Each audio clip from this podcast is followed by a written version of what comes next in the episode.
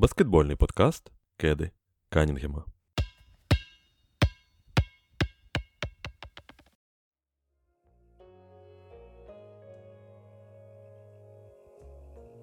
Тож, друзі, я знову всіх вітаю у нашому непрямому етері, і ми повертаємося з серією ось таких е, ознайомчих загальних подкастів, оскільки міжсезоння триває, новин як таких не так вже і багато, про які можна дійсно поговорити, якось продовження Джейлена Брауна.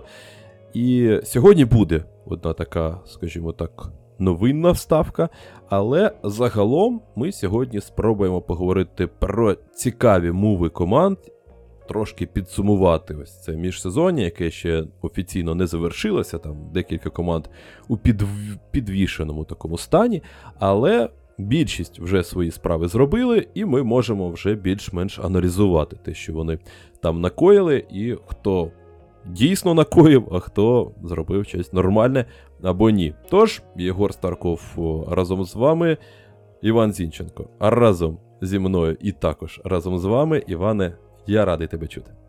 Всіх вітаю, друзі. Е, я б давай навіть назвав цю серію подкастів такі е, подкасти міжсезоння про все і не про що одночасно. Тобто е, інформативно, може, щось і буде, може, якісь там дзвоники задзвонять, е, і може десь в когось сердечко йокне і скаже, ох, точно забули про цього хлопця, але е, to be honest, ці ці ці люди, про яких сьогодні будемо говорити, ну вони аж ніяк не вирішальні сили, але але вони можуть бути важливими гвинтиками о, у системах, у командах, в які вони прийшли. Маленький гвинтик. Я маленький гвинтик. Як казав один відомий функціонер український. Ну, так, українським так, його важко назвати. Такий от, але, але ну, е, мається на увазі, що от подивіться, е, просто просте запитання: чи виграв би Денвер без таких гравців, як Брюс Браун, е, е без таких гравців, як е, Джеф Грін? Е, чи зміг би Денвер виграти чемпіонат? Так, там в них була стартова п'ятірка, так, були важливі хлопці на майданчику, але ж інші люди, от такого типажу, про яких ми будемо сьогодні розмовляти, це люди, які е, насамперед багато на себе не беруть, але е, відіграють свої хвилини і не дають у ці хвилини команді просісти, а іноді і виграють навіть матчі плей-офф, як то було з Брауном е, у минулому сезоні. Тому от сьогодні про, про, проговоримо трошки новин і про хлопців, про підписання чи переходи яких, ну багато розмов не було, але, на нашу думку, це важливі переходи, важливі підписання, якщо не переходи. От, Тому.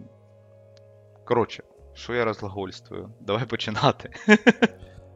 Згоден, підтримую, але все ж таки зроблю невеличку ремарку. Звісно ж, про головного нашого спонсора не можу не сказати перед тим, як ми почнемо говорити про баскетбол. Тому що говорити, писати, розмовляти і читати все, що можна про баскетбол, зараз можливо тільки завдяки нашим Збройним силам. Тому підтримуємо Збройні Сили України. Вони головні спонсори абсолютно усього, що відбувається зараз в нашій країні, і вони потребують вашої допомоги просто нон-стопом, просто 24 на 7.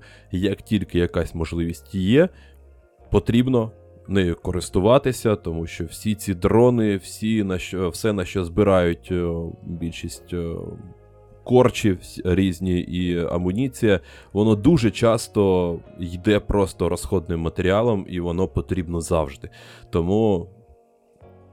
Завжди, якщо є, бачите якась можливість, якщо це перевірені люди, е, звісно ж, діліться, поширюйте, підтримуйте, робіть все, що тільки можна. Е, Ну і. Власне, тепер. Так, друзі, друзі, я, думаю... є, да. я от додам до твого того, є дуже-дуже е, легке правило е, в усьому цьому. Якщо можеш е, воювати, іди воюй. Якщо не можеш воювати, іди допомагай. Тобто, якщо ти не воюєш, треба допомагати, тому що ми всі зараз е, на одному кораблі, а, і, і цей корабль Україна. І на, на цей корабль, корабель напали пірати. права по борту. От, І е, ці люди, ці загарбники повинні піти геть з нашої землі. І для того, щоб це сталося якнайшвидше, з якнайменшими втратами, ми всі, кожен з нас, це це стосується кожного. По-перше, не забувайте, що в нас війна. По-друге, допомагайте Збройним силам України всім, чим можете. Можете грошима, допомагайте грошима. Можете там, я не знаю, спекти пиріжків, відправити хлопцям, то то буде е, теж дуже-дуже приємно, тому що, е, повірте мені, вони там ну, не кайфують, вони там, в них там не люляки баби з, з хачапурями кожен день. От, Тому допомагайте усіма можливими способами. Повірте мені, навіть 20, 30, 50 гривень, не знаю скільки, е, донату буде набагато краще і корисніше, е, ніж просто сидіти і не робити нічого. Треба робити, треба продовжувати допомагати. Так. Все. Е, я на 100% тебе підтримую. Не існує ніяких економічних, баскетбольних кулінарних, е, політичних фронтів і того іншого. Є тільки один фронт. Не потрібно про це забувати, не потрібно героїзувати наше пиття кави е, і підтримуємо наших військових. Вони зараз. Фактично головні люди в нашій країні і в наших власне долях е, на майбутні роки, а може і десятиліття, може і століття. Тож, а тепер ми можемо переходити до вже баскетбольної розмови. І розпочнемо, напевно, як я вже анонсував, з єдиної такої новинної теми, оскільки як грім серед ясного неба. Продзвеніло, прогриміло продовження Ентоні Девіса на 180 з гаком мільйонів на 3 роки, в додаток до тих двох років, що у нього вже були, Тобто виходить дуже непогано. На 5 років він ще залишається у Лос-Анджелесі, і в останній з цих років він отримує 66 там з копійками мільйонів, 66,2.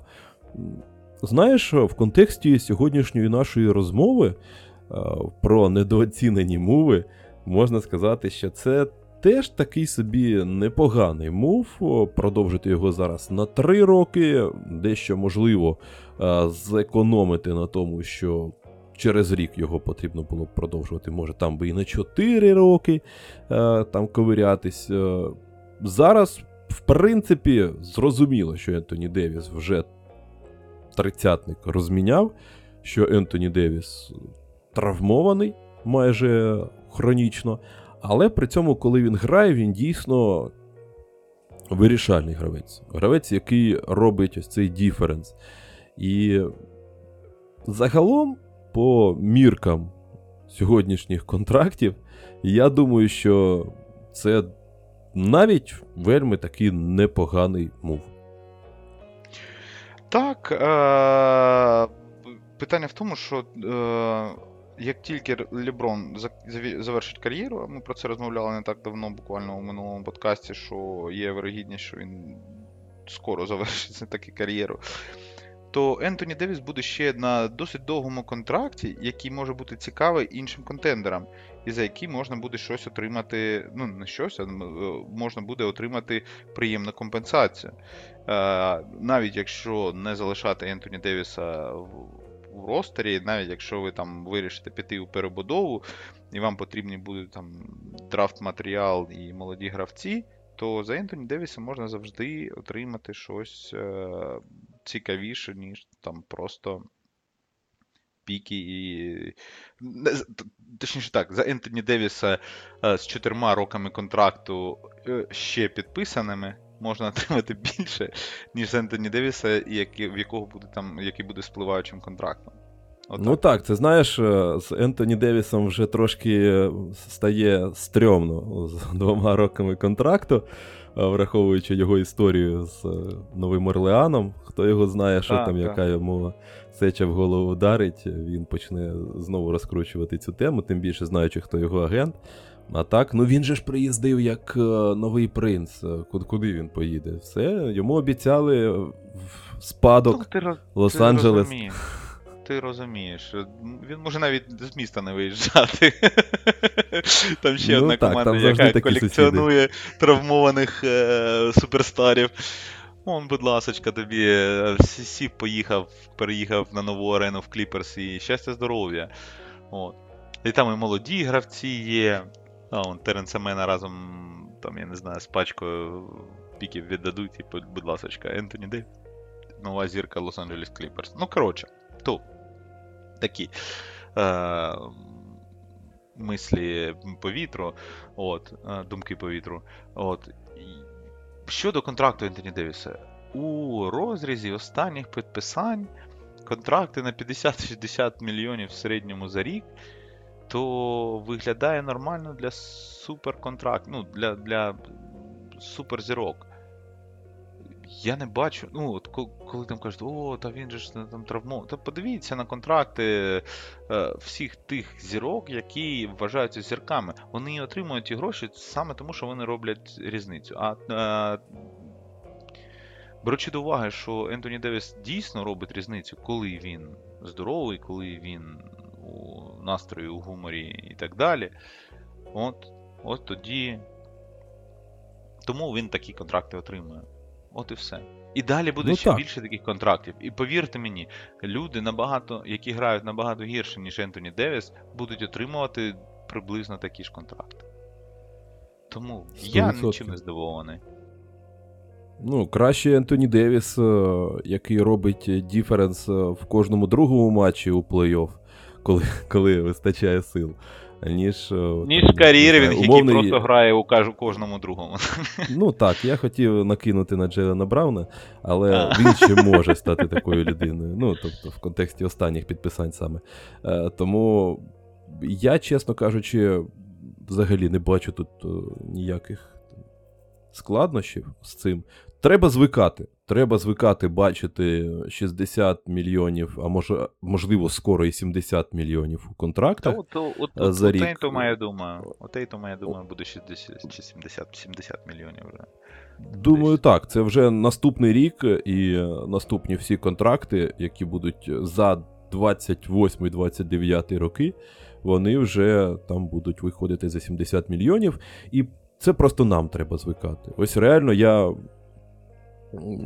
недавно дивився, що ну, насправді просто ліга росте е, просто шаленими темпами, їх е, доходи ростуть. Хоча, здавалося б, там були певні проблеми і через коронавірус, і через все на світі.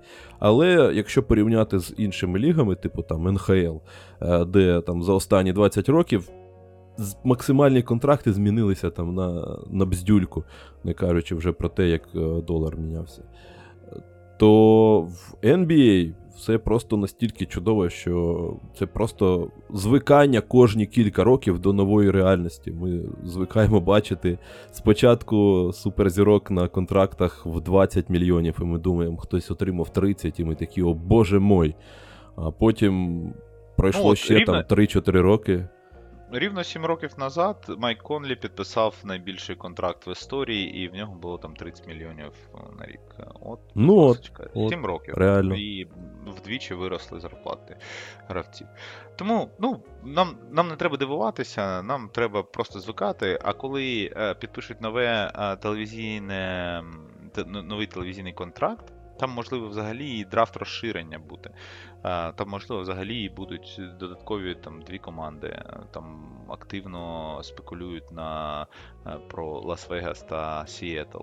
І не дивуйтесь, що там і Лас-Вегас, і Сіетл вони десь е, на, на заході. Тому е, Мемфіс нарешті зможе повернутися у, у, у східну конференцію. Мемфіс і, я думаю, Новий Орлеан можуть легко повертатись у східну конференцію, тому що вони настільки далеко від заходу настільки близько до сходу, що їм буде зовсім буде краще.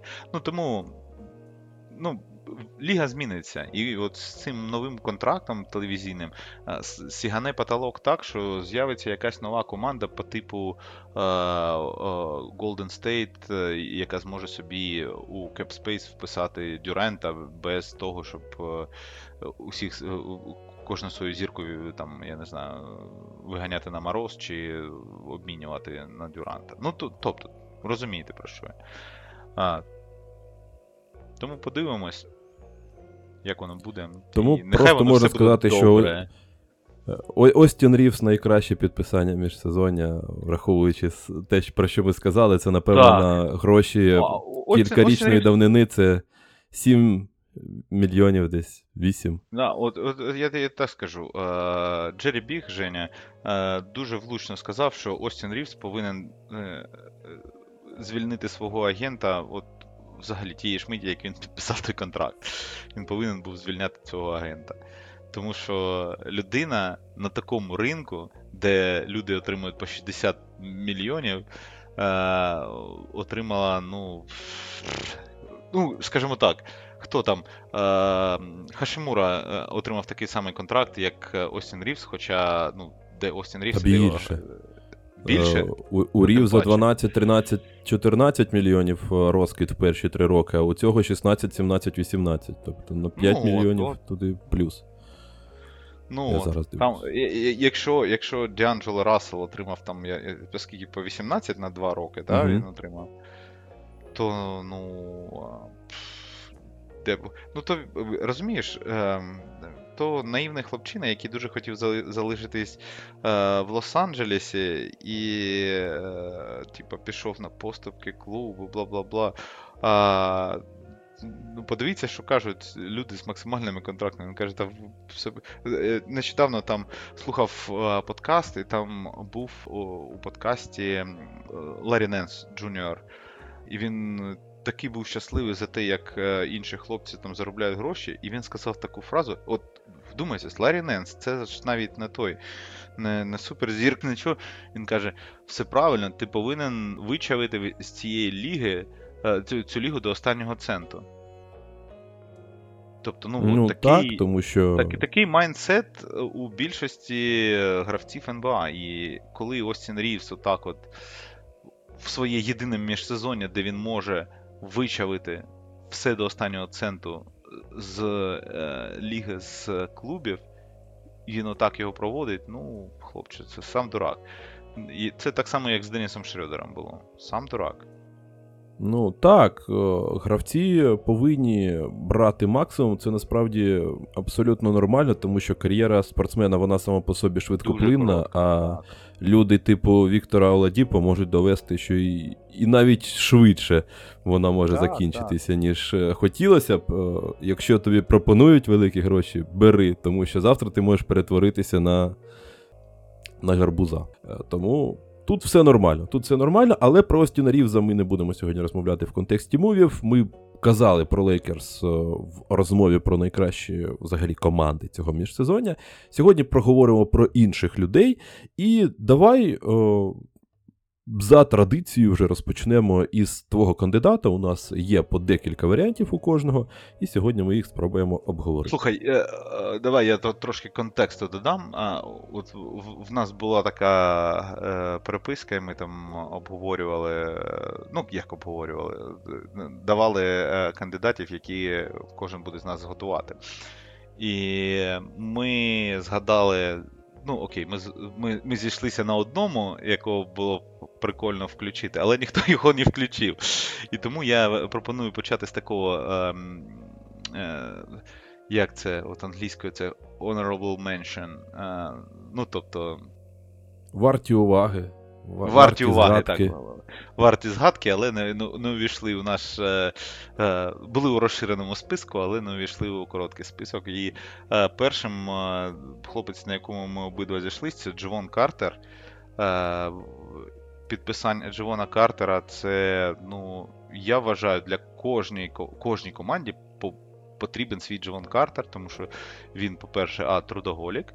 Е, по-друге, він вигризає просто він підбуль, вигризає е, паркет в захисті. Так, він там не не дуже крутий снайпер, так йому не вистачає зросту, але от за, за рахунок свого бажання, за рахунок своєї енергії, він просто ну, красень. Е, другого, якого ми хотіли згадати сьогодні у такому ж Honorable Mention, це Василій Міцич. Це е, людина, яка переходить з Євроліги вже у досить преклонному віці. Я думаю, е, він буде ну, дуже-дуже дуже гарною опцією і, і, і з лавки е, молодої Оклахоми, і він там наведе шороху у тому, як його, у роздягальні. О. Е, І покаже реально цим хлопцям, що таке працювати. Тому що Василій Міцич це е, людина, яка славиться своєю трудовою етик, етикою. От. Тому я думаю, для Оклахоми це прямо прямо пушка підписання. А, Про третього хлопця я вже навіть встиг написати а, невеличкий такий очерк, очікуючи, що він стане тим тією недостаючою одиницею в Сакраменто. Це у нас Саша Візенков, болгарин який у ранзі MVP Євроліги приїжджає до Сакраменто, і я впевнений, він буде важливим гравцем ротації цієї команди. Як би там йому дефрамби я не описував, є ну, є така властивість трошки перебільшувати, коли ти когось там а, намагаєшся до, ну, показати з кращої сторони. Але, До речі, е... до речі, слухай, е, я ось тільки зараз побачив. Е, у нього сьогодні день народження. Ми записуємо О. 6 серпня, і сьогодні у нього якраз 28-й день народження. Тому. Супер, тому ми Бачиш, це просто доля так зійшла. До речі, до речі, про дні народження. Якщо ти дозволиш, е, в мене є е, близький товариш, який є твоїм великим шанувальником, і в якого буквально три дні тому е, був день народження. Тому, Люмчик, ми тебе вітаємо. Не не, не, не соромся залишати коментарі, під то ти слухаєш і нічого не коментуєш. Тому не, не соромся. Люмчик з днем народження. Так, на такій ноті, я думаю, ми можемо переходити вже не безпосередньо до списку. Давай. Давай, я почну. А, Перший а, е, товариш, якого, про якого я б хотів би поговорити, і це, мабуть, number one в моєму списку недооцінених підписань це Торіан Прінс. Е, він підписався з Лос-Анджелес Лейкерс. І це прямо ну, прямо шикарне підписання для того, що потрібно Лейкерс. Лейкерс ну, просто страждали е, без нормальних вінгів. Там є Остін Рівс, якого можна вважати Вінгом, і, ну, який, по суті, є Вінгом. Але от далі за Остіном Рівзом таких, ну скажімо так, е, легких форвардів, слеш шутінгарди, може, який може грати на трьох позиціях від там шутінгарда до пауерфорварда, в залежності від лайнапу. А, От таких універсальних людей там а, не дуже то й було. Є Хачимура, але Хачимура, який, ну, якого важко назвати легким форвардом, який безпосередньо грає на позиції важкого форварда і якому там комфортно грати. А от підписання Торіна Прінца, навіть попри те, що він вважається досить нестабільним, навіть попри те, що він вважається не, е, най, най, найкращим скорером, навіть попри те, що він вважається а, не найкращим снайпером чи навіть захисником, не найкращим він вважається. А, я хочу сказати, що це прямо в яблучко. І і от побачите, маючи таку таку людину в команді, як Леброн Джеймс, маючи таких людей, як Ентоні Девіс, які на себе будуть перетягувати багато уваги, а, маючи роз, е, пасуючу, пасуючу людину, як Леброн Джеймс, яка знаходить своїх а, партнерів по команді дуже-дуже легко. Торін Принц буде давати свої очки. Там Він в останні там, в останні сезони став менше кидати з-за дуги, але ефективність в нього не просідає. На нього вже не роблять ніхто, не робить ніхто ніяку ставку, він собі грає спокійно і грає на найефективніший field goal percentage у своїй кар'єрі. Тому по-перше, можливість приймати правильні рішення. По-друге, можливість е, бути загрозою здалеку з пристойним відсотком. По-третє, можливість е, брати на себе первинний захист е, вінгів суперника. Так, проти найкращих гравців він навряд чи зможе захищатися. От, Але проти багатьох вінгів суперника він просто влегку зможе давати плюсовий результат попри всі підписання, попри там підписання Гейба Вінсента, яке е, розпіарив, попри продовження своїх вільних агентів, як то Остін Рівс, як то е, Хашимура, як то навіть Діанджело Рассел, я не знаю, навіщо його залишили, але ж ну ж залишили.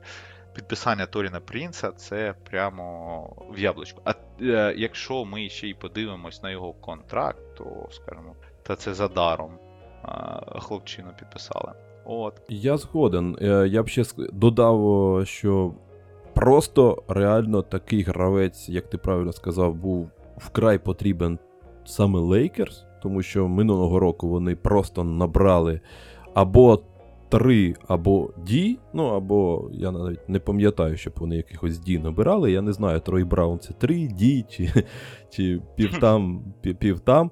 Але О. вони набрали у підсумку цих Лоні Вокерів, набрали Бізлі, і у підсумку вони їх просто не могли юзати у плей-офф, тому що їх захисна вразливість вона не дозволяла їх випускати. І тому от зараз ну, реально банальний, 4... здавалося, простий 3 але це дуже важливо. За 4,5 мільйони ти отримуєш людину, яка ну, там не ультра-вижигатель паркету, не не ультразахисник, але це людина, яка не відверто мінусова. Це людина, яка має, має і може грати а, навіть у а, відповідальні хвилини, навіть у плей-офф. І це дуже важливо мати таких людей.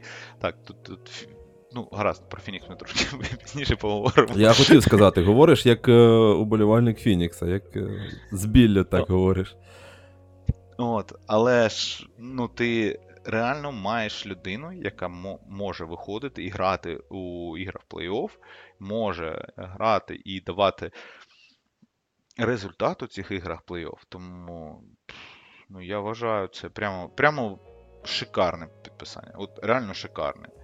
Він е, за Міннесоту в плей-офф відіграв. Я я думаю, я вважаю прелесно, прелесні гри. Он, Він е, я не знаю, давав свої хвилини, давав свої е, очки, е, працював на підбираннях, е, робив кучу асістів, там, щось навіть перехоплював, щось втрачав. Але людина, яка буде в тебе в ротації плей-офф. І за 4,5 мільйони я вважаю це прям, прям шикарно. І я навіть, чесно кажучи, з тобою тут е, посперечатися не можу, тому що ну, я максимально з тобою згоден. Е, Ну, хіба що в вакуумі навряд чи можна переоцінювати Торіна Принца, ну але ти сам про це сказав. Друзі, але ну, в контексті от... команди, потреб команди і е, класифікації гравця, це ну просто дійсно класно. Е, я я просто, друзі, зрозумійте, тут сьогодні не буде таких імен, як там Кайрі Ірвінг чи підписання е, якогось там, я не знаю, суперстара. Ні. Ми ми сьогодні реально говоримо про оті хвинтики, які потрібні кожній чемпіонській команді про тих людей, які будуть виконувати свою функцію на паркеті, не цуратися брудної роботи, які будуть пахати за себе і за того хлопця, які будуть, е, які голодні які потрібні. Тому, ну. Е, тому ми розпочали історію на Принца, який, як на мене, найкраща ілюстрація всього, ж, е, що я зараз описав. Так, Думаю, тут по Торіну Принцу особливо питання немає. Я думаю, всі і так розуміють, що це хороше підписання. Я з твого дозволу перейду до свого гравця, тому що ну, мені навіть проапелювати немає чим до Торіна Принца. Я перейду до не тільки гравця, але й ситуації. Дуже цікавої, яка трапляється ну, реально в NBA не так часто. А саме гравець відмовляється від останнього року в своєму контракті і перепідписується з командою е, на, я повторюся, гравець на контракті новачка. Відмовляється від одного року в контракті і перепідписується одразу на дорослий контракт. Е, я думаю, тут вже всі зрозуміли, що мова піде про Герба Джонса. І таке трапляється рідко, тому що фактично умов для цього не так вже багато, тому що це повинен бути гравець з другого раунду, з якими підписують контракти, як заманеться. Е, це має бути ситуація скластися, коли і гравець, і клуб оцінюють себе однаково, а це дуже-дуже рідко трапляється з молодими відносно е, гравцями, тому що гравець е, захоче, звісно, або отримати зараз 50 в умовах. Того, що ми зараз наговорили на початку цього подкасту, е, про те, наскільки багато переплачують гравцям в NBA, ну або просто адекватно платять, це вже як хто подивиться. І багато гравців вирішують ще рік пограти і довести, що вони там коштують ще на 20 мільйонів більше. А зараз трапилася така ситуація, коли все зійшлося. Абсолютно усі зірки склалися так, е, що і команда, і гравець оцінили ситуацію просто в деталях. Тобто 54 мільйони на 4 роки отримує Герберт Джонс, і він, я думаю, що хлопець не дурний він розумів, що у Нового Орлеану попереду контракти Зайона, Макколума, Інгрема. Точно через рік легше не стане навантаження на платіжну відомість команди. Тобто, якщо навіть він якимось неймовірним чином додасть, то навряд чи Новий Орлеан зможе взагалі його туди впхнути, додаткові кілька там мільйонів або навіть десятків мільйонів загального контракту. Але при цьому він дуже важливий гравець для цієї команди, тому що фактично в минулому сезоні на ньому ледь не повністю тримався захист, тому що коли ти граєш одночасно на паркеті із Зайоном, із Макколомом, із Інгремом, Просто критично потрібен гравець, який буде приймати на себе основний захисний удар і грати по абсолютно усіх найстрашніших гравцях суперника, причому грати так, щоб по можливості взагалі не розмінюватись, щоб не дозволяти, щоб він кудись уходив на Зайона, на Інгрема, на, на ще когось на Валанчунаса, тому що. Реально сильних захисників більше тупо немає в команді. Ось просто нема. Ну, я маю на увазі в найближчій ротації, там Деніелс є, там Альварадо, але це вже таке собі. Тому від Герба Джонса вимагалося дуже багато, і він фактично в одну дудку е, віз на собі весь захист команди. І довгий час він дуже, дуже навіть непогано з цим справлявся. І якщо подивитися на більшість оборонних метрик, там у нього просто якісь е, супер-супер шалені дані. І я, чесно кажучи, дивуюся, що він е, навіть не приймав, не, не фігурував ніяк у голосуванні так, за найкращого захисного гравця. Ну, він там отримав якісь абсолютно смішні бали, але це навіть не для першої, не для другої п'ятірки захисної. І це дійсно. Для мене дивно, що Ділан Брукс був у захисних п'ятірках, а Герберт Джонс ні. Е, І тому по-перше, 54 мільйони на 4 роки в сучасних знов таки умовах це дуже і дуже непогано, особливо для настільки якісного гравця. А по-друге, сама ситуація, яка дозволяє команді ось так вискочити, так, е- і переписати гравця, тому що вони так само розуміють, що хто його знає, що там буде через рік. Він пограє, почне чудити, почне просити більше. Е, почне задивлятися так, на сторону, на якісь там інші варіанти зі сторони, які пес його знає, чи зможеш ти там повторити, перебити е, чи передомовитись. Тому для команди було вигідно зараз саме окей. Пожертвувати одним роком контракту новачка, але підписати його зараз на дорослий контракт. Для гравця аналогічно те ж саме, він так само тверезо оцінив свої перспективи. І при цьому це ідеальний союз, коли гравець дійсно просто життєво необхідний своїй команді. І я впевнений, що він відпрацює ці гроші просто на всі 150 на 200%. Тому ось так я чесно навіть і не знаходжу тут якихось підводного каміння. Ти знаєш, е, я я тобі казав, е, от е, ще там у телеграмі ми приписували, що Херб Джонс був теж у, у моєму списку, і його підписання прямо от, ну, прямо в ту всерединку дошки для Дартсу. Ну, прямо 50 з 50. 100, 100 зі 100, не знаю, скільки там. От. А, а, По-перше, це смішні гроші за то, за, за, ту, ну, за такого гравця, як Герб Джонс. Такі гравці, як Герб Джонс, хочуть половина ліги, якщо не дві третини. А, І це смішні гроші, реально смішні гроші з контексту того, як росте а, стеля зарплатні. І той факт, що наприкінці його контракту, його контракт буде ну, настільки смішний, що він навіть не буде якоюсь основною монетою, а може бути якимось філером на зарплатню, щоб виміняти когось кращого, гіршого, неважливо, чи щось виміняти взагалі. Так от, його контракт буде прямо, ну. Ну, от, коли він буде стікати, це буде просто смішний контракт, за який от, е, можна буде отримати щось і безболісно відпустити, віддати і щось забрати набагато навіть менше. Е, Я вважаю просто от, підпис... навіть не підписання, а от продовження Херба Джонса це прям пушка для Нового Орлеану. А, І так, ти правильно сказав, там приїжджають контракти за Йона. Це це смішна тема, на яку треба поговорити окремо, а, який контракт видадуть за Йону. От. А по-друге, там приїжджає контракт Інгрема, і от, чесно кажучи, контракт Інгрема і контракт за Йона, вони дійсно могли е, зробити злий жарт. Тому ну, багато і гравців, і команд е, вирішують е, підписати саме продовження, тому що е, ти ніколи не знаєш, що трапиться завтра. Можливо, ти там впадеш, щось зламаєш і і все. А, І ти ніяк не забезпечений контрактом. А по-друге, для команд, можливо, він там вистрілить. Ну, це це знаєш, це як е, грати в рулетку. Червоне, чорне.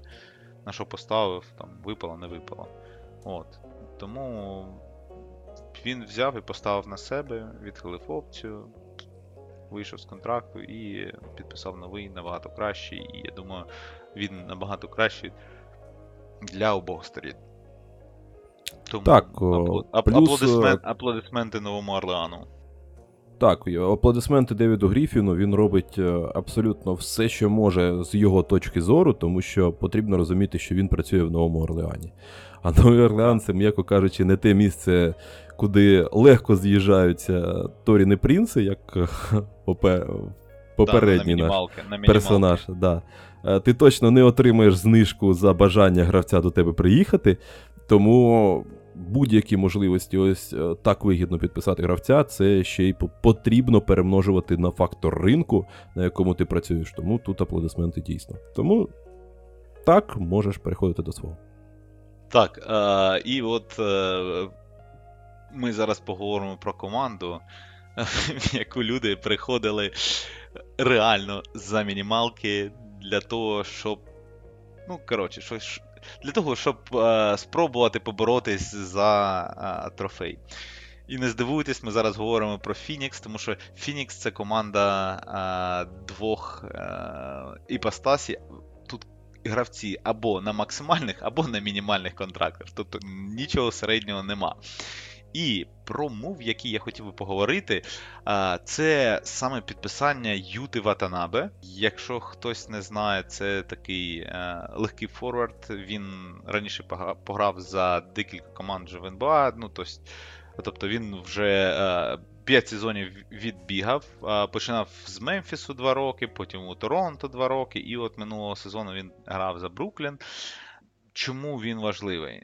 Тому що е, Юта Ватанабе влучає 44% за дуги. Все, це єдине, заради чого його підписували. А, Так, він кидає там на 2,5 2,3 е, спроби е, за гру цих триочкових. Але він їх влучає. Він їх влучає регулярно і він кожен рік нарощує кількість викинутих і, е, of course, е, кількість е, тих, що він влучив. Тобто в нього кількість триочкових іде прямо, ну от, прям така прогресія: 16, 8, 90, 80, 135 в минулому сезоні, якщо брати за весь сезон, викинутих триочкових. І кожного року він покращує свій відсоток. От. Тому. Е- і ми бачили, що він вже грав з Дюрентом, він знає, що таке грати з Дюрентом. Тут він буде ще грати з Девіном Букером, Бредлі Білом, і можемо сюди написати у Діандра Ейтона. Так, але Написати його в список людей з максимальним контрактом, але досить далеких від е, якості гри людей на максимальних контрактах, але то інша історія. Так от, е, якщо повертатись до Юти Ватанабе, це по-перше, велике тіло, він великий маленький форвард, він великий легкий форвард. А, В нього так, а, такі досить кремезні плечі. Він а, на, зараз от гляну навіть скільки у нього зріст. Пум-пум-пум-пум-пум-пум. Десь не бачу. Гаразд, неважливо. Але він а, досить 206. високий для 206. От. Тобто він може бути тим тілом, а, на яке ти кидаєш в обороні, на, які роблять цей перший стоп і намагаються зупинити е, вінгів суперника. І потім там їх зустрічають чи то центровий, чи то Power Forward, який підстраховує на, у фарбі. А, І ніхто не скаже, що Юта Ватанабе це прямо захисник від Бога. Але людина старається. Да? Пам'ятаєте, як нас перша леді батя, я стараюсь. От, І кожного року він а, досить таки а, ну, трошки більше, ніж нульовий захисник. Ну, десь там коло коло одиниці 0,8, 0,6, 0,9 у нього Defensive Win Shares. А, І це, це, це, це завжди плюс мати людину, яка а, може і хоче захищатися, нехай там і не на суперелітному рівні, але а, яка може і хоче захищатися на середньому рівні, яка ще і а, е, в додаток влучає свої триочкові, які ти їм даєш. От. А, так, там ще підписали Еріка Гордона, але про Еріка Гордона вже проговорили, мабуть, всі кому не лінь. От, Тому а, я вирішив його не включати в а, цей список, а поговорити саме про Юту Ватанаме, тому що а, це дійсно класне підписання і плюс знов таки за мінімалку. Тобто в контексті mm-hmm. гроші е, заплачені, плюс е, той імпакт, який ти отримуєш, це прям ну, прям класно. Маю, е, беручи до уваги структуру, яку будує команда. Ну так, я б ще слухай, е, Трошки б додав е, з приводу Ватанабе два таких моменти, просто до всього того, що ти вже сказав. Е, по-перше, у нього 50 більше 50% е, його триочкових скутів, і він їх реалізовує більше, ніж 50%. А це дуже важливо, коли у тебе Букер, Дюрант так, так, і так, Біл в команді. Це, ну, ви самі напевно розумієте, що змушує захисників думати. Або він покарає тебе з кута, і ти стягуєшся на якихось суперзірок, або ти залишаєшся з Ватанаби і даєш зайвий крок тому ж білу, а чи букеру, чи дюренту. Тобто це завжди важливо. Людина, яка буде стояти в куті, насправді це не про не завжди просто людина, яка там, знаєш, п'ята зайва, просто там постій, покури. Це людина, це яка це дуже не часто... Ваш товстий, Це не як ваш товстий однокласник, якого вічно ставили на ворота в футболі. Ні, то. Ну, В деяких випадках так, буває в деяких команд, але це не про Ватанабе, і якщо у тебе дійсно класний гравець, який може карати за те, що його залишають в куті, то це дійсно дуже непоганий імпакт. І я б ще хотів такий, ну. Е, факт е, неоднозначний, але веселий.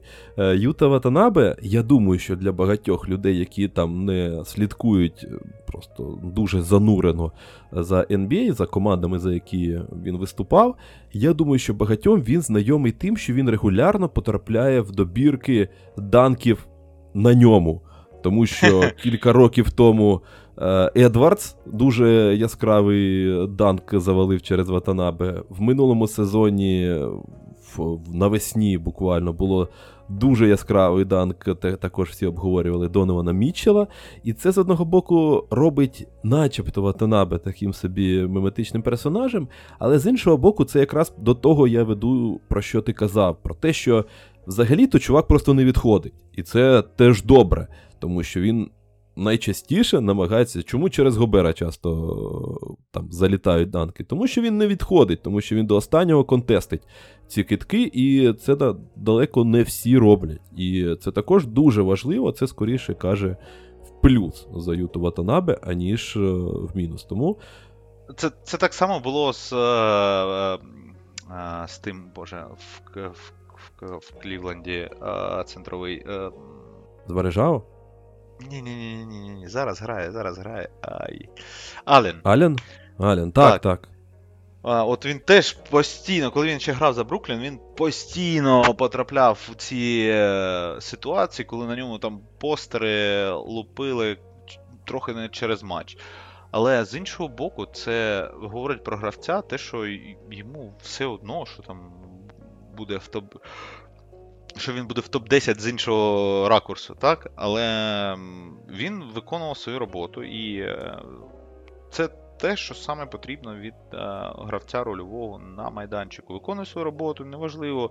Ну, забили через тебе, забули і побігли. Як там Тед Ласо казав, да? найщасливіша тварина це золота рибка, в неї 30 секунд на пам'ять. От будь золотою рибкою.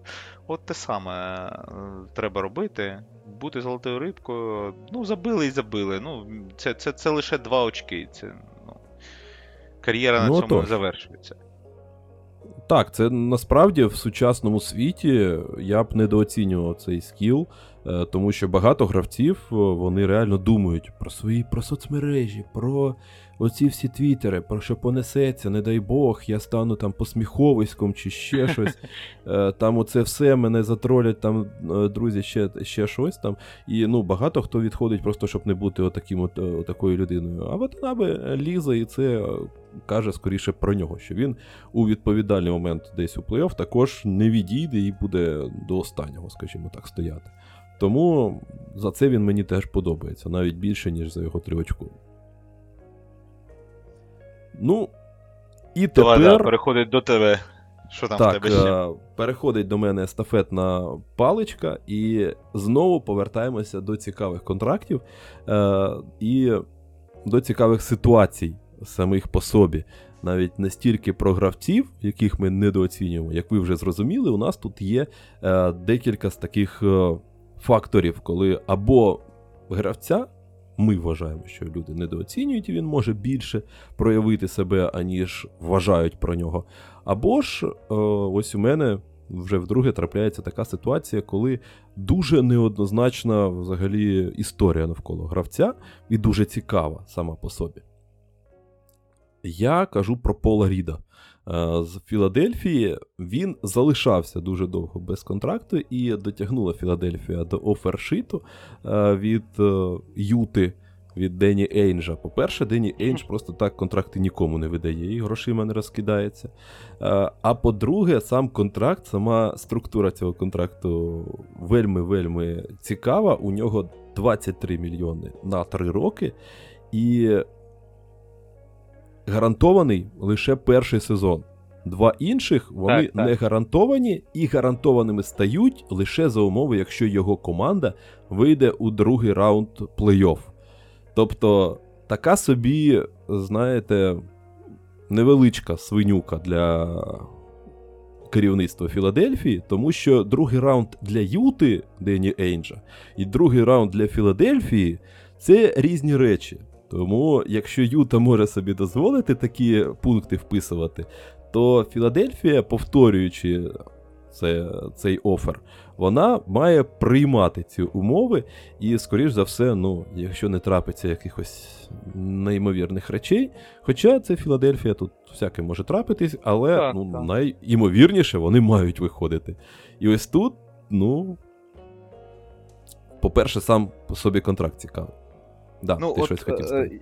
Так, я хотів сказати е, лише про те, що от е, усі ці е, е, обмежено вільні агенти, коли вони виходять на ринок і вони дійсно цінні свої організації, це така хілесова п'ята. А, Я просто хочу нагадати вам контракт Богдана Богдановича, той, що в Атланту переходив з Сакраменто, і йому ж там теж е, заборонено обмін, е, якісь там трейд-кікери. Е, я я не розумію, чому е, той е, Сакраменто не заматчив цю пропозицію. Ну, мабуть, на той момент здавалося, що там це дуже багато грошей за такого гравця, як е, Богдан Богданович.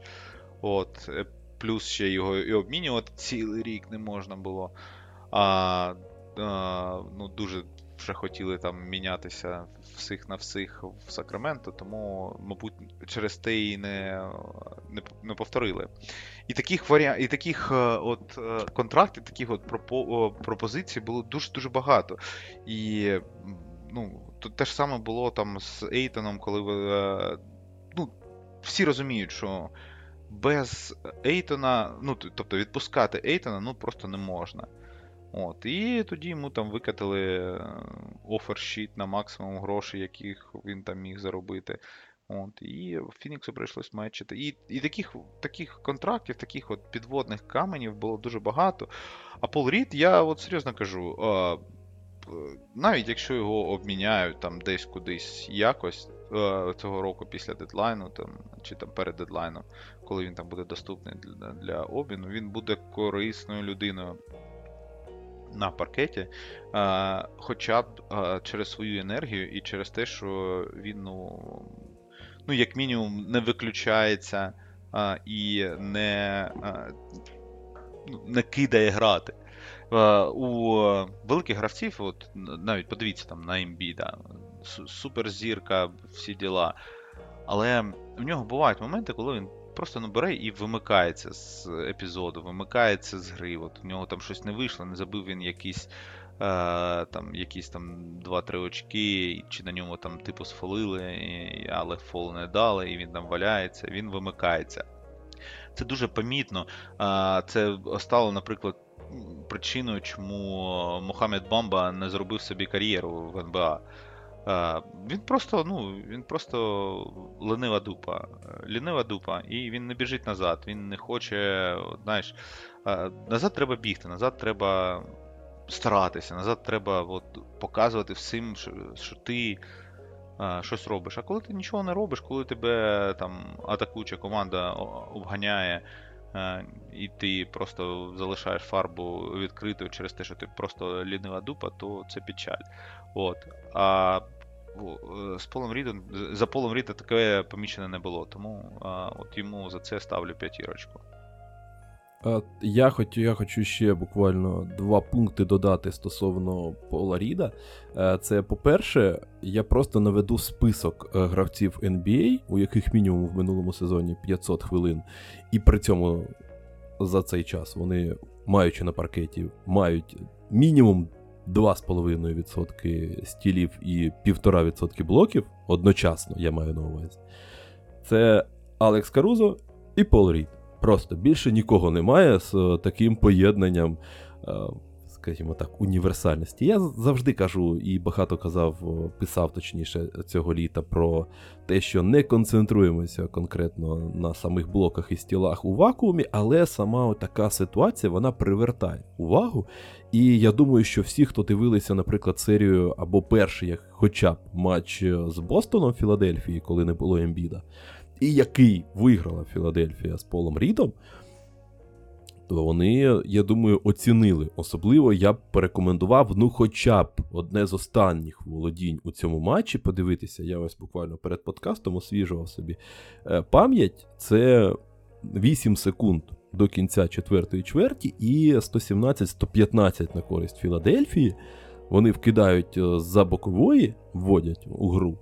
І Пол Рід встигає вискочити на контест спочатку смарта, потім в польоті переключитися і завадити передачі на Джейсона Тейтума, і у підсумку ще й записати собі на рахунок перехоплення. І ось це його поєднання мобільності і якихось просто диких е, фізичних даних, е, воно мене дійсно підкупає. І що цікаво, ось це, напевно, останнє, що я хотів додати по Полоріду, це те, що зараз його просто використовують як такого собі Кевона Луні.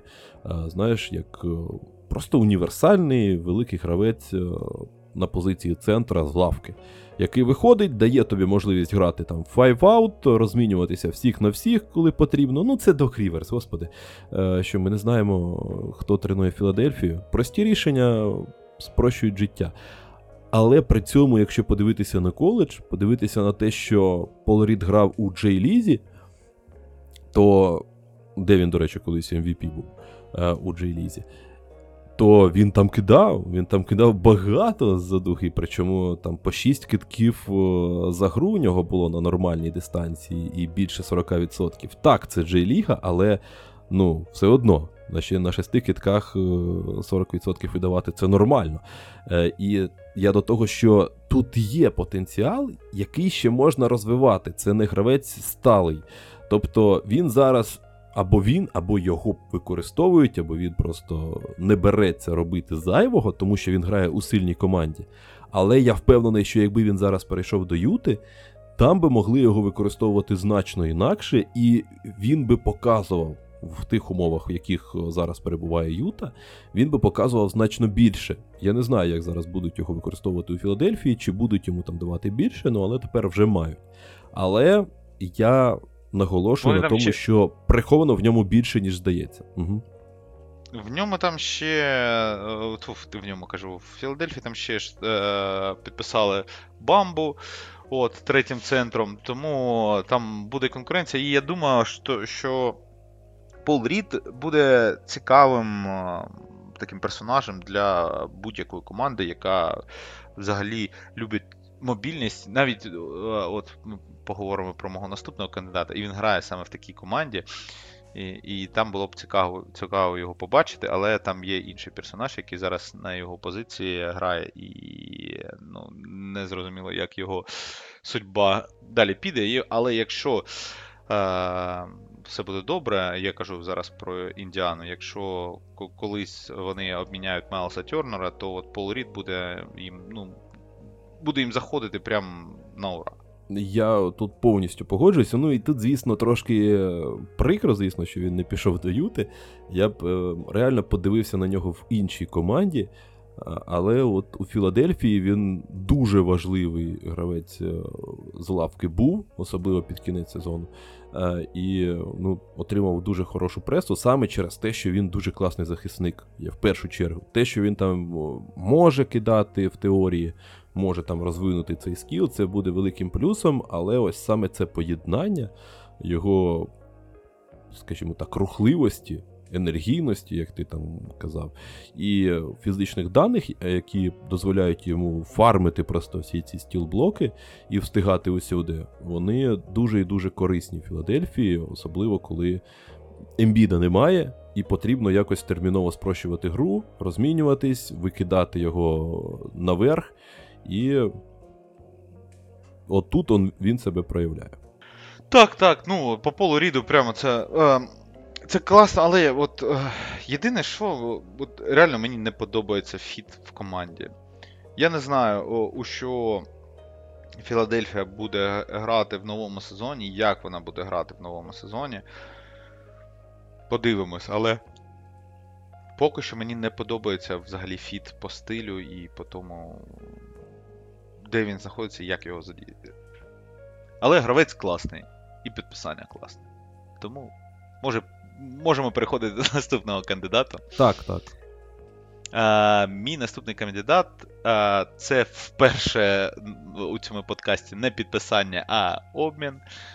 Вже згадана мною Індіана Пейсерс виміняла собі з Нью-Йорка такого персонажа, як Обі Топін. І я вважаю, що це прям класно саме для Індіани Пейсерс. Індіана грала в минулому сезоні у шостий темп, якщо я не помиляюся. Там, Шостий чи п'ятий, ну десь там. Шостий темп поліз. От.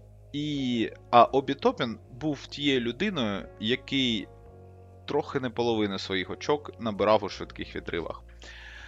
чесно кажучи, з тим темпом, з тією швидкістю, яку, в яку зараз грає е, Індіана, його стиль гри і його вміння бігати у ці швидкі відриви, е, це прямо ну, от, як е, хлібчик з маслом, е, як печенька з кавою. Ну, серйозно, це комбінація на мільйон. От, Тим паче, що в Нікс, ну, за спиною Джуліуса Рендла, ну, в нього там не було ну, ніякої можливості проявити себе. А тут молода команда, де, яка може експериментувати, в якій, як на мене, один з найтолковіших тренерів в НБА зараз, е, в якій, як на мене, е, не бояться експериментувати, в якій, як на мене, є комбінація цієї шаленої молодості і е, якого не якого досвіду в обличчі Тернера та інших ветеранів. Тому а, приїзд туди Топіна. А, Ви ж е, ви ж е, згадайте, от а, Індіана, вона ж тільки і шукала собі такого пауер-форварда, який може бігти, який може кидати здалеку. А, Він там ж в куті, з кутів влучає а, собі дуже і дуже непогано почав забувати здалеку, там все все частіше. Плюс біжить, плюс намагається захищатися. Я от підкреслюю, намагається, тому що ну, йому важко захищатися проти гарних е- опонентів. А от проти таких самих повільних, як він, о, то залюбки. Але тим, маючи Майлза Тернера у ростері, маючи такого ну, стовпа оборони, скажімо так, страхуючи обі топін, це окей. І е, Індіана що, е, е, перебирала там, то в неї Джалейн Сміт, вони там виміняли його, то вони Торі Крейга підписали. І все вони шукали, все вони намагалися. І отут, ну, вимінявши за скільки там, за, за два піки другого раунду, виміняти гравця, який вам підходить, який буде робити те, що вам потрібно який буде давати імпакт. Ну, я думаю, це це прямо. ну, Не то, щоб е, найкращий мув е, Індіани за останні роки, але він може таким стати. А, Тому що в комбінації з Халібертоном, який вміє загравати і вміє віддавати і у швидкі відриви, і у кути, де Обітопін живе як риба в воді. Тому я вважаю, це, це буде дуже класним, дуже класною комбінацією. Я думаю, так. Єдине, що ось мене турбує трошки в перспективах Хобі Топіна, це те, що ну, реально перебір важких форвардів в команді прямо зараз. Тут, очевидно, навіть якщо Тайса або використовувати як центр, або скинути куди подалі, тому що ну, він об'єктивно якось як п'яте п'яте колесо в телезі, але все одно залишаються і Айзея Джексон, і Джейлен Сміт, і вони драфтонули ще і Джереса Вокера. Е, який також грає четвертого номера, і ще сюди Обі Топіна. І насправді ніхто з них, з цих людей, не центровий, тобто, щоб їх використовувати разом. Тобто, все це якісь опції під Майлза Тернера, фактично. Ну, хіба що там Джексона, і все одно він такий собі центр.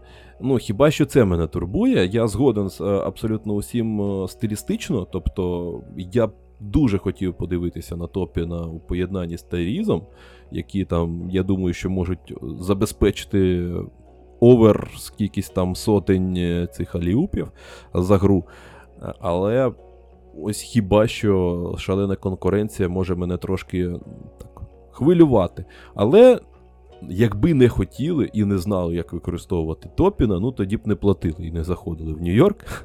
Як, Ні, ну чуть, ну ти саме знаєш, це ти, мене ти ти, ти зря так е, сказав е, про там е, перебір. Ну, дивись, Таєс, він. Ну, він він центровий в е, маленькій п'ятірці. Коли Майлз Тернер відпочиває, то там буде е, собі спокійно пастись Таєс. Е, Джелен Сміт, ну то все, то можна забути про цього гравця.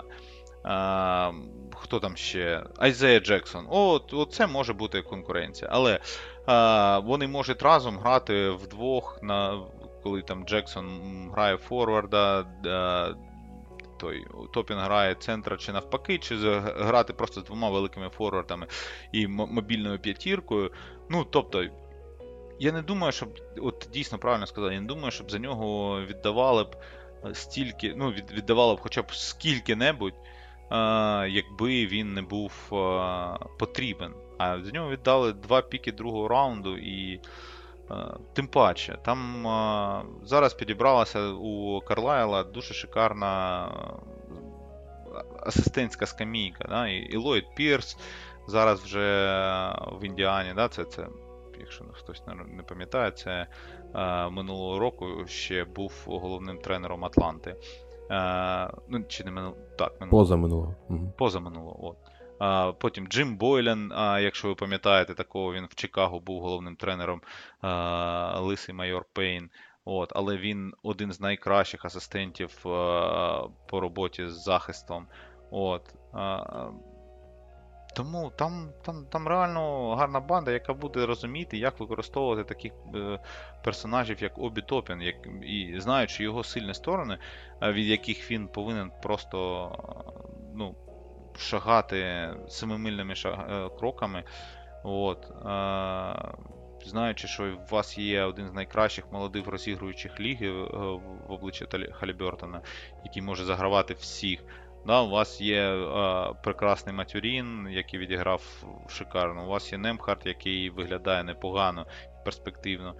Так, ви підписали собі Брюса Брауна, який був однією з головних одиниць бойових у Денвера Чемпіонського. У вас є досить е, кремезна людина у обличчі Джеймса Джонсона, який вже не виходить на паркет, але щось там може розказати в роздягальні. Це е, і.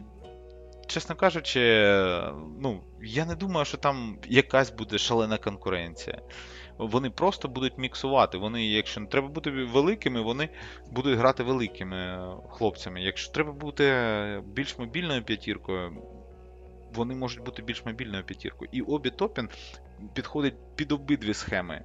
Як більш мобільною а, легкої п'ятірки, там, наприклад, з Таєсом на центрі, так е, і е, більш важкої п'ятірки, де в тебе є Майлз Тернер, який розтягує всіх і вся і в тебе відкрита фарба, і туди можна входити, і обітопін е, може е, вриватися там всередину, так, на накати, на ці на на, на ліупи і на данки. От, Тому ну, я вважаю, це він туди заходить прямо от, як влитий.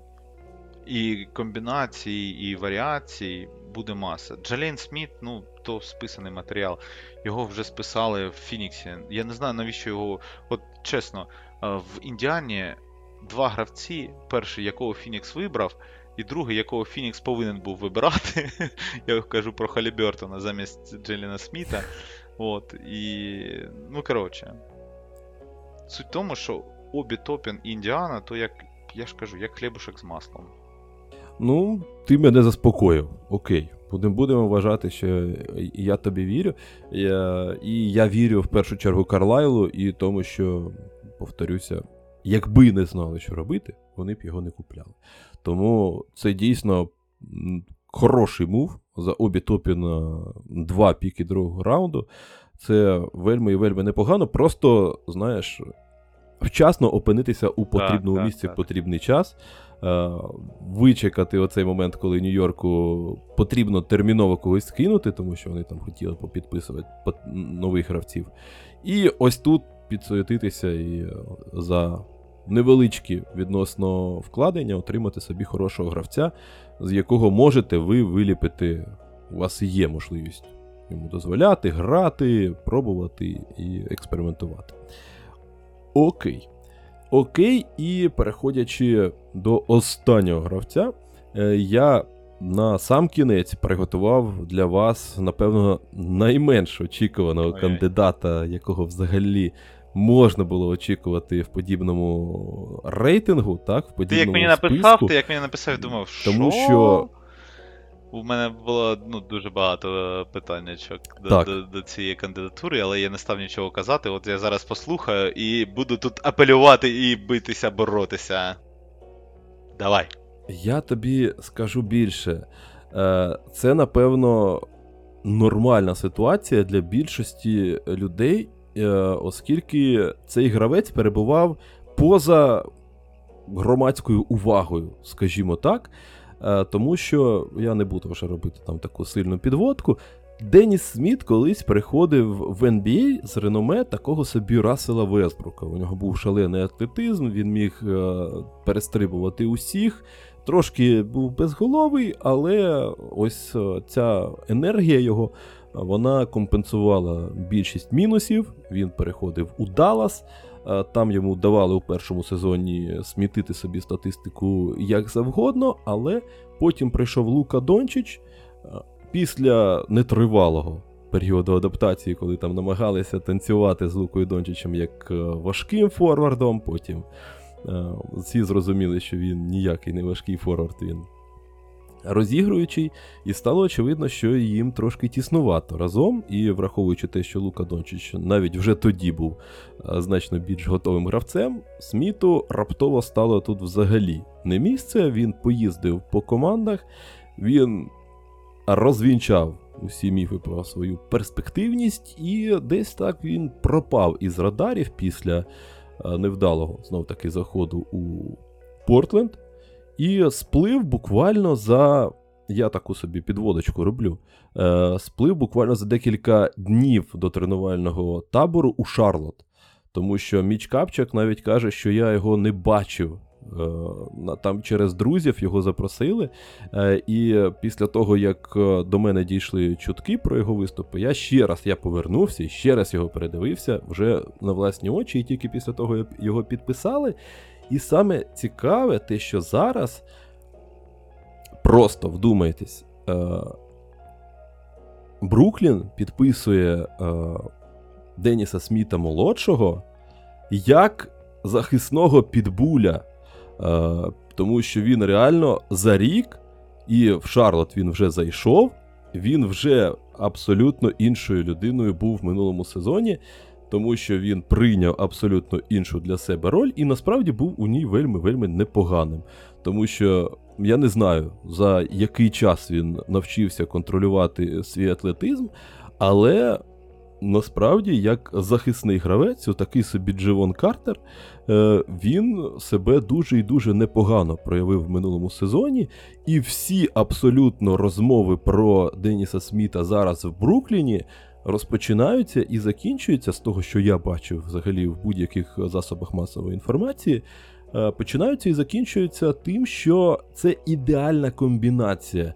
По-перше, Бруклін будує свою ідентичність. Він, як команда, знаходиться в перебудові в новому початку, скажімо так, Деніс Сміт також знаходиться в новому початку. І зараз майже всі такі заголовки, які я зустрічав, це Ось так от перезібраний Деніс Сміт в якості захисного підбуля заходить в захисну команду, яка будує свою айдентику навколо універсальності в захисті. І він, ну реально, ті матчі, які я бачив у Шарлот, скажу чесно, їх було небагато. Але ті, що я бачив, ну Деніс Сміт дійсно класно захищався. Ну, добре захищався, ладно, класно, це, це там, знаєш, е, вже дуже велика планка, але дуже добре захищався, особливо як для Деніса Сміта, якого я знав. І я такий. А що трапилося? Хто це грає зі зі Стефом Карі? Чому Карі з ним так важко? А виявляється, це Денні Сміт. І я був реально здивований. Я багато про це не писав, як, якось згадував ще з по ходу сезону в телеграмі писав. Але потім якось це зам'ялося, у нього е, поповзли вниз проценти з гри. І відповідно, там трошки з'явилися проблеми. Але в захисті він продовжував залишатися одним з найкращих. І останнє, що я хотів сказати, це ну просто так докинути до загальної картини. Е, цікавий факт. Якщо подивитися на одну з моїх улюблених статистик, нічого не буду казати, на різницю у захисних рейтингах команди з гравцем і без гравця на паркеті, то у Шарлот в минулому сезоні на 12 очок гіршим був захисний рейтинг е, без Сміта, а він провів майже півтори тисячі хвилин. Тобто 106 е, від 106 з копійками очок з ним і 118 там з копійками без нього. Ну, це, звісно, так, все умовно, але ну, тим не менш, просто докидаючи до власного враження, до ось цього контрасту тих людей, е, тієї людини, якою він був, такою, якою він повертається зараз в NBA, і навколо, як сказати, е, бази, якої він намагається зараз будувати свій, е, свою кар'єру, то це, звісно, просто для мене було, по-перше, відкриття. По-друге, мені б реально зараз хотілося подивитися на нього в Брукліні, тому що там залишається, фактично він заходить на місце Паті Мілса, який ну, вже давно вмер, давайте будемо відвертими. Е, як таких е, захисників у них е, маленьких, я маю на увазі поінтгардів, тільки Дінвіді, і десь там існує Бен Сімонс в якомусь там просторі, чи чи він буде грати, чи не буде, і ніхто на нього покластися не може. Тому, враховуючи все це, мені здається, що у нього і шанси будуть в цьому Брукліні і він може ними скористатися навіть. Ми зараз не говоримо про те, про те, що він там знову вистрілить і стане зіркою, там згадає про те, що він стане там колись був топ-проспектом. Але знов таки вийти на ось цей рівень Джевона Картера, це для нього, враховуючи те, куди він скотився. Це було б, як мені здається, просто ну просто. А, Я отут буду апелювати. А, окей, гаразд. А, захисний підбуль, всі діла. В мене питання до Деніса Сміта завжди було у виборі, взагалі в атаці. Так, е, якщо ніхто не знає, коли Деніс Сміт приходив в лігу, був такий я такий е, смішний факт з його кар'єри, розповім, коли він приходив у 2017 році з драфту. Ліброн Джеймс сказав, що Нью-Йорк е, балбеси, і вони повинні були замість Нелікіни обирати собі Деніса Сміта Джуніора. А тоді Ліброн ще там дивився, куди б там податись е, після свого вояжу в Back to Cleveland. От. І розглядав Нью-Йорк як одну, одну з локацій. Так от, він там в у, у, в тому, у, в коментах написав, що е, Нью-Йорк, е, типу, повинні були вибирати Деніса Сміта, а не Нілікіну. Що зробив Нью-Йорк? Буквально через через рік, через півтора роки, е, виміняв Деніса Сміта в Далласа і е, намагався з ним щось зробити, щось зліпити, якось. Е, з ним зігратися, але цього не сталося. І Деніс Сміт поїхав до Детройта вже наступного року. От, Потім був там Портленд і ось Шарлот. І усюди, де він не грав, о, в мене було до нього завжди одне питання: що ти кидаєш? Звідки ти кидаєш? Нащо ти це робиш? А, Мало того, що в нього з відсотком здалеку, ну, м'яко кажучи, біда. А для захисника кидок здалеку у сучасній лізі це, ну, якщо не критично, то як мінімум а, життєва необхідність для того, щоб залишатися в лізі на досить довгому рівні. І а, нагадай мені, будь ласка, який там він контракт отримав у Брукліні? А. Ну, мінімальний, у нього там близько ну, 2 якщо мільйонів. Якщо так, то можна його розглядати з цієї точки зору, але, ну, чесно кажучи, е, людина, яка ніколи не вміла нічого іншого, крім вколотити згори через когось, розігнатись там.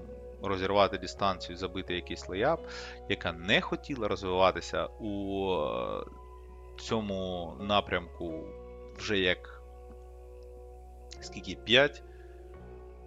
5 років, 6 років. 6 6 сезонів, то ну про що може йти мова?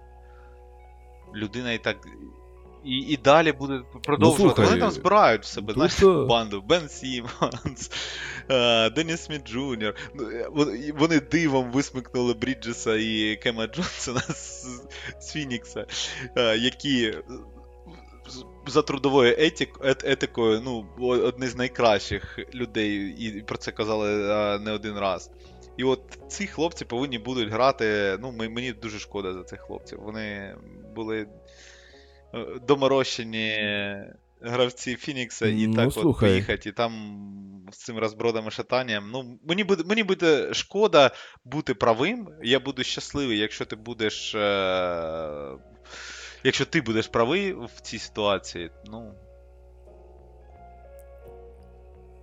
Я тут е, тут вже я буду до тебе апелювати, тому що ну ти так е, розтягнув усього Бена Сіменса на весь Бруклін, а та, там та загалом Ні, ну я жартую, за межами та, двох братів Фініксовських, там і Фіні так, Сміт, так, і Клекстон, і Оніл. Тобто там така собі саме work ethic банда збирається і захисна вельми непогана. І я до того, що ну слухай, це мені скоріше здається історія про те, що ти не починаєш вмикати голову доти, доки не досягнеш дна. Е, І у Деніса Сміта воно десь там близь, близько було, тому що ну, всі, все, що я чув про нього, це про те, що чувак реально перезібрався. В плані свого відношення взагалі до до того, що відбувається. І те, що він. Я б тобі навіть сказав, що ну, всі його претензії якраз таки до, до нього були якраз через захист, тому що він вимикався, він не працював у захисті. І знову таки це компенсував атлетизмом, навіть там відсутність китку. А зараз, ну, це реально чувак, який приходив і пахав весь минулий сезон як е, чорноробочий. Ну, це расизм, не расизм. У нас е, таке за таке, напевно, не, не закенселять. Але ну, реально все, що я чув про Деніса Сміта за минулий рік, це те, що він реально перетворився на пахаря, який, е, я так розумію, що зрозумів, що у нього попереду тільки чемпіонат Пуерто-Ріко, е, і він або зрозуміє, що він хоче бути зіркою, яка набирає 30 очок е, в Осос де Монаті, або він буде рольовим гравцем спробує себе знайти як рольовий гравець, але при цьому вже все, без без зайвого. І тому так, він не без, е, ну, не безпроблемний. Очевидно, що в нього там із китком знов таки він пропав, хоча починав бадьоро минулий сезон. Але при цьому, по-перше, е, він. Захищається, по-друге, він став значно менше робити херні в плані передач. І це також можна вважати е, таким собі невеличким плюсом. Тому е, ну, це питання ролі і і ціни. Ось я я в цьому плані. Я не кажу, що він зараз перезбере перезбере свою кар'єру і там поїде на матч цих зірок. Але, ну слухай, те, що він зараз демонструє, це. Ну, дай Боже, дай Боже, нехай в нього. В нього буде все добре, чесно. Я реально сподіваюся, що в нього реально. Е, вже він реально змінив свою голову. Я я подивлюсь на нього на нього в сезоні Брукліна, тому що буду за Брукліном трошки більше слідкувати, ніж за рештою е, команд, за які я не вболіваю. Але е, от серйозно, е, хотілося б хотілося, щоб е, всі гравці, в яких нема башки, цю бошку десь знайшли, і щоб у них все було добре нехай в них е, реально все буде добре. Амінь. Як то кажуть, е, реально нічого не додаси. Ну і я знов таки вкинув такого гравця. Подивіться, це не тільки до Івана стосується, усім е, бажаю подивитися, і це буде як мінімум цікавий експеримент. Судячи з того, що я там почитую, перед, піддивляюся влітку, то знов таки від нього всі там кип'ятком писуються. Але то літо, то все таке. Так, десь треба дивитися буде, вже. Буде зрозуміло, так. Е, ось е, ось так. Ось е, така у нас вийшла шестірка плюс-мінус декілька гравців, про яких ми згадали. На початку, які варті обов'язково вашої уваги, але там є певні питання по ним. Я сподіваюся, що ми трошки розширили ваші горизонти е, в плані того, за ким можна прослідкувати, і потім. Як то кажуть, е, починайте вболівати зараз, щоб потім не називали хлорами. Е, потім можете казати про те, що а я знав задовго, мені підказали, що за ним потрібно слідкувати, коли у них буде проривний сезон, коли вони про себе заявлять. Ну, але це я, звісно, жартую. Тим не менш, хлопці всі круті, хлопці всі хороші, власне, як і всі, хто нас слухає. І я щиро вдячний абсолютно усім, хто дослухав до цього моменту. Ну і вдячний, звісно, Іване, тобі за те, що, як завжди, у нас е, вийшла і дискусія, і е, цікавий обмін думками. І я сподіваюся, що всім. е, було Друзі, всім дякую. Ще раз нагадую, що треба підтримувати наші Збройні Сили. Слава Україні! Так, друзі, залишається лише побажати усім здоров'я, будьте в безпеці, і все буде Україна.